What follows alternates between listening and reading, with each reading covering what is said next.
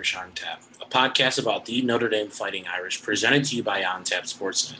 I'm your host, Brandon Suarez. You can follow me on Twitter at bdon300, and today is our bye week episode. I'm going to be breaking down uh, the Virginia Tech game from last week and just kind of like a mid-season report episode. It's been a hectic uh, beginning to the season, obviously, with the loss to Cincinnati. We're more or less eliminated from the college football playoff, but still a lot left to be played for. Uh, the team sits at five and one, and a real gritty. I wouldn't say like comeback win because it was a real. It was like a back and forth game. Like we had our time where we were in the lead. They had their time where they were in the lead. They stole the lead back late after a Tyler Buchner interception, and I mean that's probably where we should start, right? The quarterback position. Uh, obviously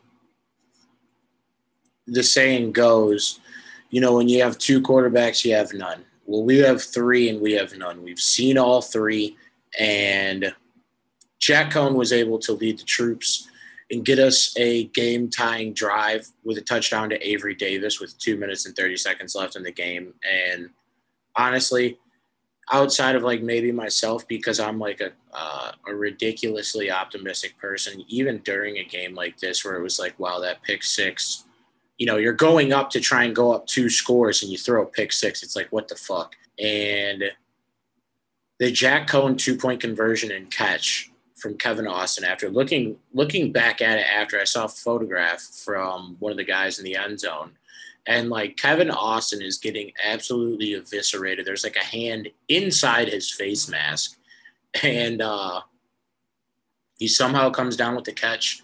Notre Dame stops Virginia Tech. They're able to get a quick field goal before regulations even over, before we even have to go to overtime, because that's what it looked like it was heading for. It was about to be 29 29 or it was 29 29 after we got the two point conversion. And Virginia Tech got the ball back with, I want to say, like, probably what, like two minutes left, and they weren't able to do anything with it. The defense really answered the call all game long. They were on the field a lot. You know, Virginia Tech, for whatever reason, was able to get their 29 points, and they probably should have won this game. This was not a game that we should have won. Uh, we you know, we found a way to win it. And I'm not going to call it like an identity game or, or, anything of that nature because it was a really horrendous performance on the offensive side of the football. If you pull up the stats, let me pull them up real quick. Buchner was 6 of 14 with 113 yards, one touchdown, two picks, and the two picks were not good at all. They were terrible passes. Jack Coan, 9 for 12, 108 yards, and one touchdown obviously the game tying touchdown and two point conversion late in the game.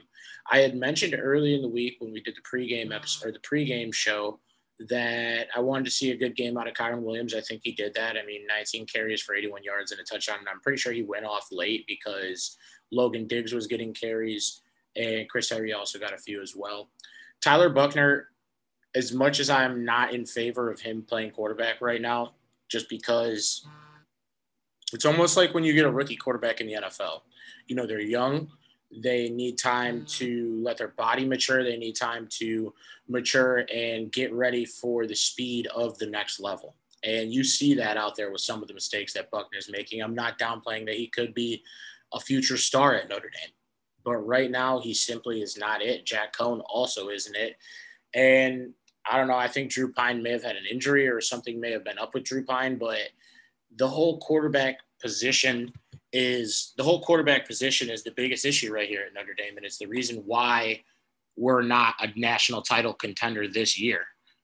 A lot of people used to talk down on Ian Book, and I'm sure as shit those same people miss Ian Book right now because regardless of how good he was or what talents you thought he lacked, the kid found ways to win football games. And right now between Coan, Buchner, and and Pyne, we haven't really seen that same like Mamba mentality, if you will, I guess you would say. And the offense hasn't really been clicking. Um, Michael Mayer obviously was out this past weekend, or he was hurt early in the game and w- wasn't able to, you know, carry on. But I want to make light of some of the individual performances in the receiving room. So Avery Davis and Kevin Austin came to play. Both had three catches. Austin for 70 yards, Avery Davis for 64. And I want to make a shout out to also friend of the program, Tariq Bracy with his first career interception. I don't know if Tariq still listens to the show, but Tariq, if you are, I was jumping up and down, happy for you. It was a great moment to see and a huge turning point in the game. But this was a game that we had every chance to take control of early, and we find ourselves down 10 nothing. And then in almost, it was almost kind of like the Florida State game. It really reminded me a lot of the Florida State game. And I think it honestly had the exact same score 32 to 29. So that's kind of weird. I'd have to look that up. I may be wrong, but similar scores, similar ending. Jonathan Doerer, cold as ice, to make the game winning kick. And, you know, going into the bye week, you wanted to get you wanted to get out of Sandman land with a win, and they were able to do that. It wasn't pretty. Like I said, it wasn't a statement game. It wasn't a game that we did anything super good at. Like it was a very average game. I will say on the defensive side of the ball, guys like Isaiah Foskey, guys like Drew White, and of course our guy Kyle Hamilton, and then two, you throw Myron Tagovailoa-Amosa, all had quality games, and it's something to build upon. Obviously, 29 points is a lot of points. You want to hold a team at at or around 21, but to get the dub on the road in a hostile environment, playing a majority of the game with a freshman quarterback and then when you're subbing in your regular starter, Jack Coan, who hasn't been playing well, he pushes that all aside and he goes down and leads a drive that you not only need a touchdown, but a two point conversion. And he was able to get both of those things done. So I have no idea who's going to be the quarterback going forward. Uh, like we said before, you know, we're not in those circles. We don't have that type of information. We'll find out when they come back on the other side of the bye week against USC. But they have another opportunity for a team that has potential to beat them. But if you play your game, you should be able to take care of USC, and it's at home. Uh, USC fired their coach Clay Helton earlier in the year. They just got absolutely shit pumped by Utah, like it was not even close. And we're coming off a bye week, so you know, lick your wounds, get back to what we're good at doing, which we haven't been great this year, and that's running the football, and find a way to shorten these games out.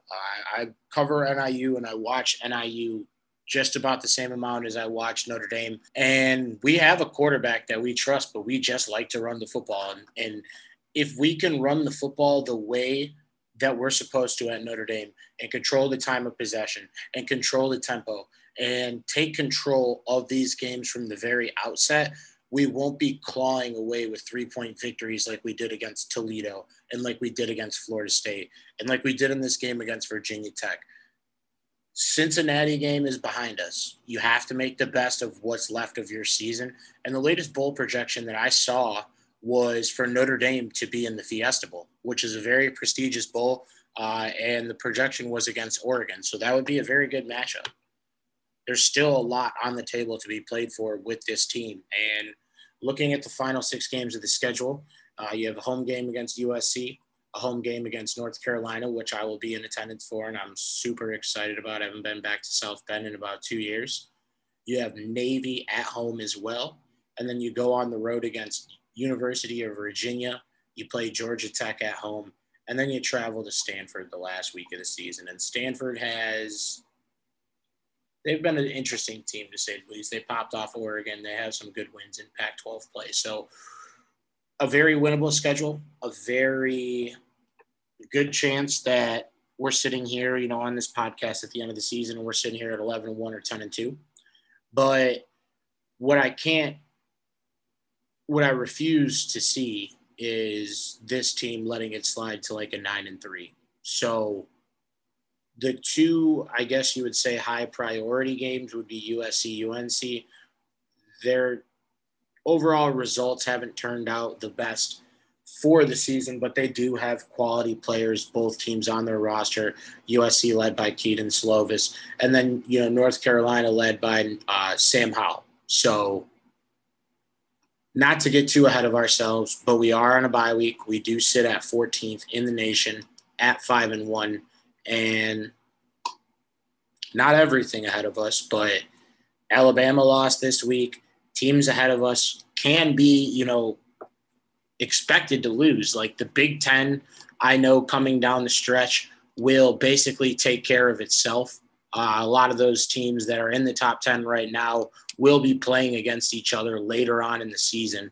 And you can only imagine as long as we take care of our one and one of our one of one and go one and zero oh each week, that will continue to move up the rankings. But a quick look at the rankings. So with Alabama's loss, Georgia moves to one, Iowa at two after beating Penn State, Cincinnati, those cucks at three, Oklahoma at four. Despite benching Spencer Rattler, they find a way to get a victory against Texas. And I don't know why I said despite Spencer Rattler's trash.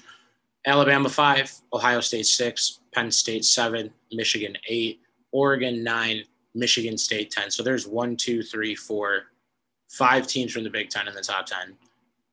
That was a mouthful. Kentucky at 11, Oklahoma State and Ole Miss. Oklahoma State at 12 and Ole Miss at 13. I personally think that we're better than Oklahoma State and we're probably better than Ole Miss, depending on how our defense would play in that game. But still very reputable opponents ahead of us and around us in the rankings to where we can still get a very good bowl game and a good matchup, not no slouch like team that you don't want to play in a bowl game. Because there could be the scenario where we end up dropping an extra game or two, and then we play in a less reputable bowl game against a lower opponent. You want a measuring stick game, you want a prove it game, you want an opportunity to go out there and beat a quality opponent at a neutral venue. And yeah, ahead of us, there are one, two, three, four, five, six, seven, eight undefeated teams, and then six teams, or five teams have one loss. So you do the math. It's it's not pretty. It's probably not happening this year, but winning the way we have, I don't truly believe that we would be deserving of a college football playoff bid. And you know, this past weekend, I think, is a very good indication of just how our season has gone. It hasn't gone our way, it hasn't been the prettiest, but they've found ways to weather the storm, and we're sitting at five and one.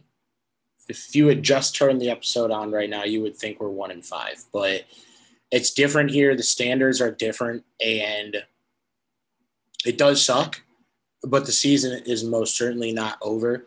And I think like let's just sit here like this as a podcast. Let's readjust the goals now that you know the first loss is out of the way. We're midway through the season. Let's say no less than 10 wins. I won't accept the nine, like no less than 10 wins.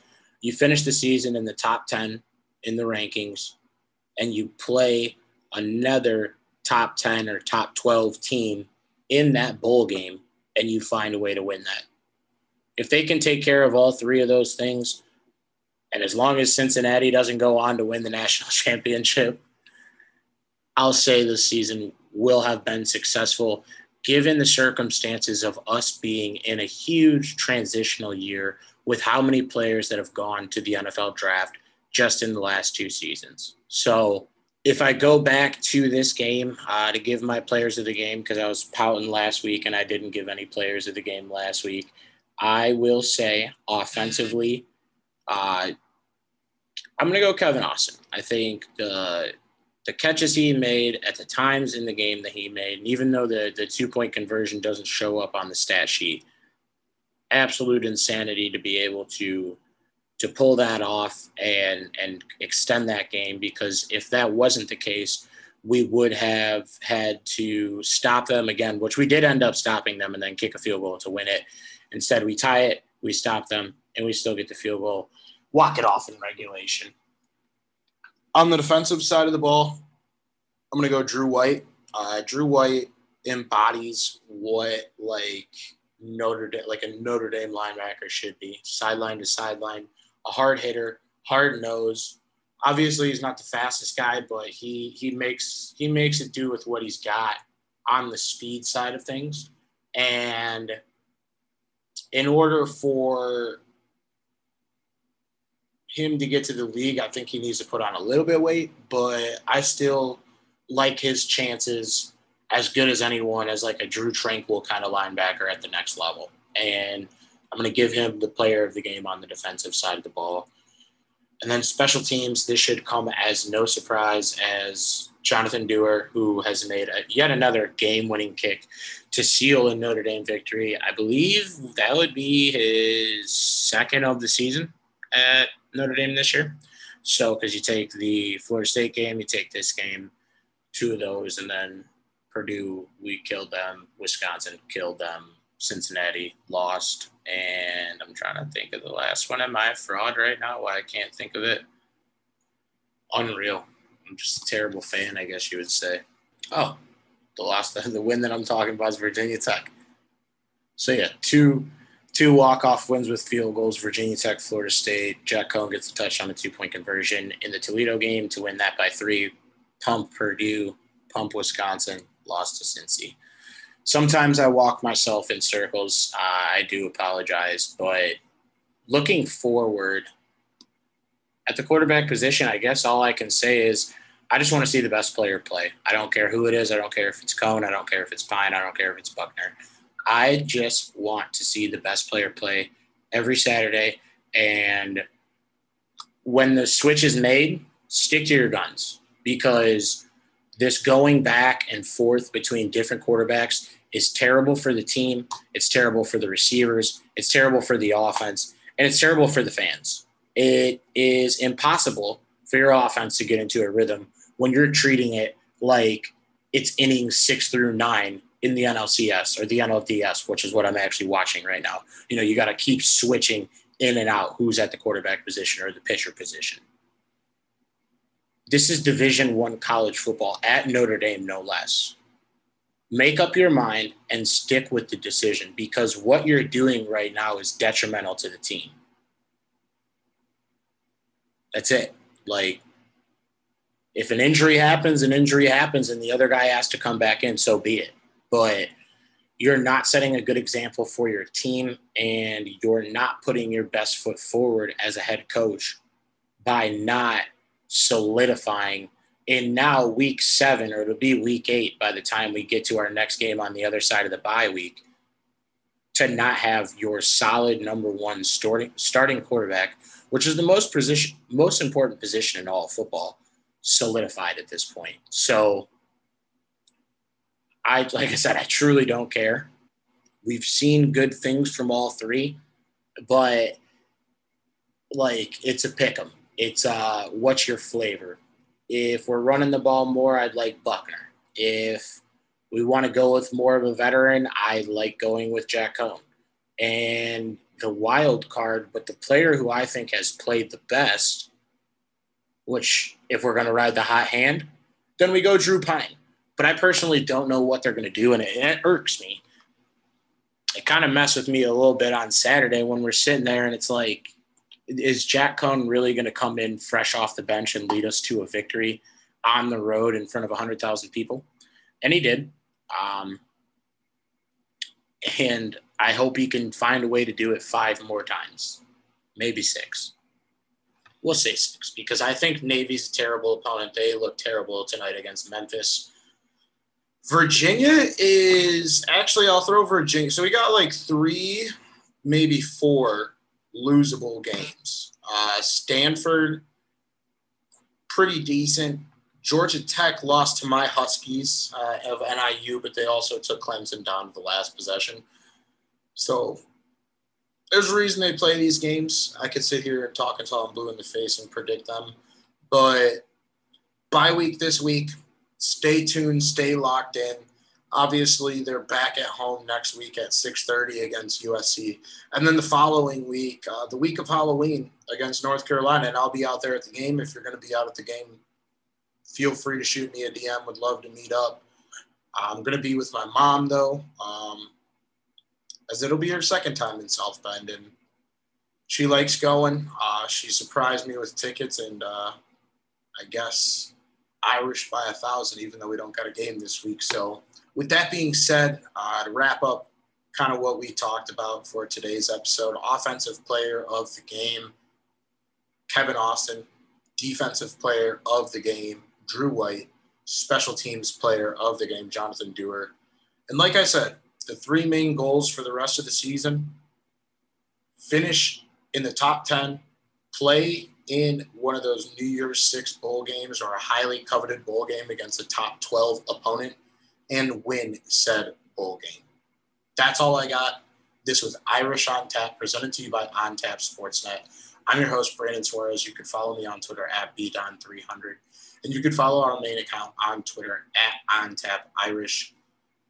We will be back with you early in the week against uh, USC. So I guess you would say maybe like Tuesday, Wednesday, since we got a little extra time to get it out. But be prepared. This next stretch is going to be very telling. Uh, these next two games in specific on how the rest of the season will go. Find a way to go 1 0 each week on the other side of the bye week and use the bye week as a reset button for your season.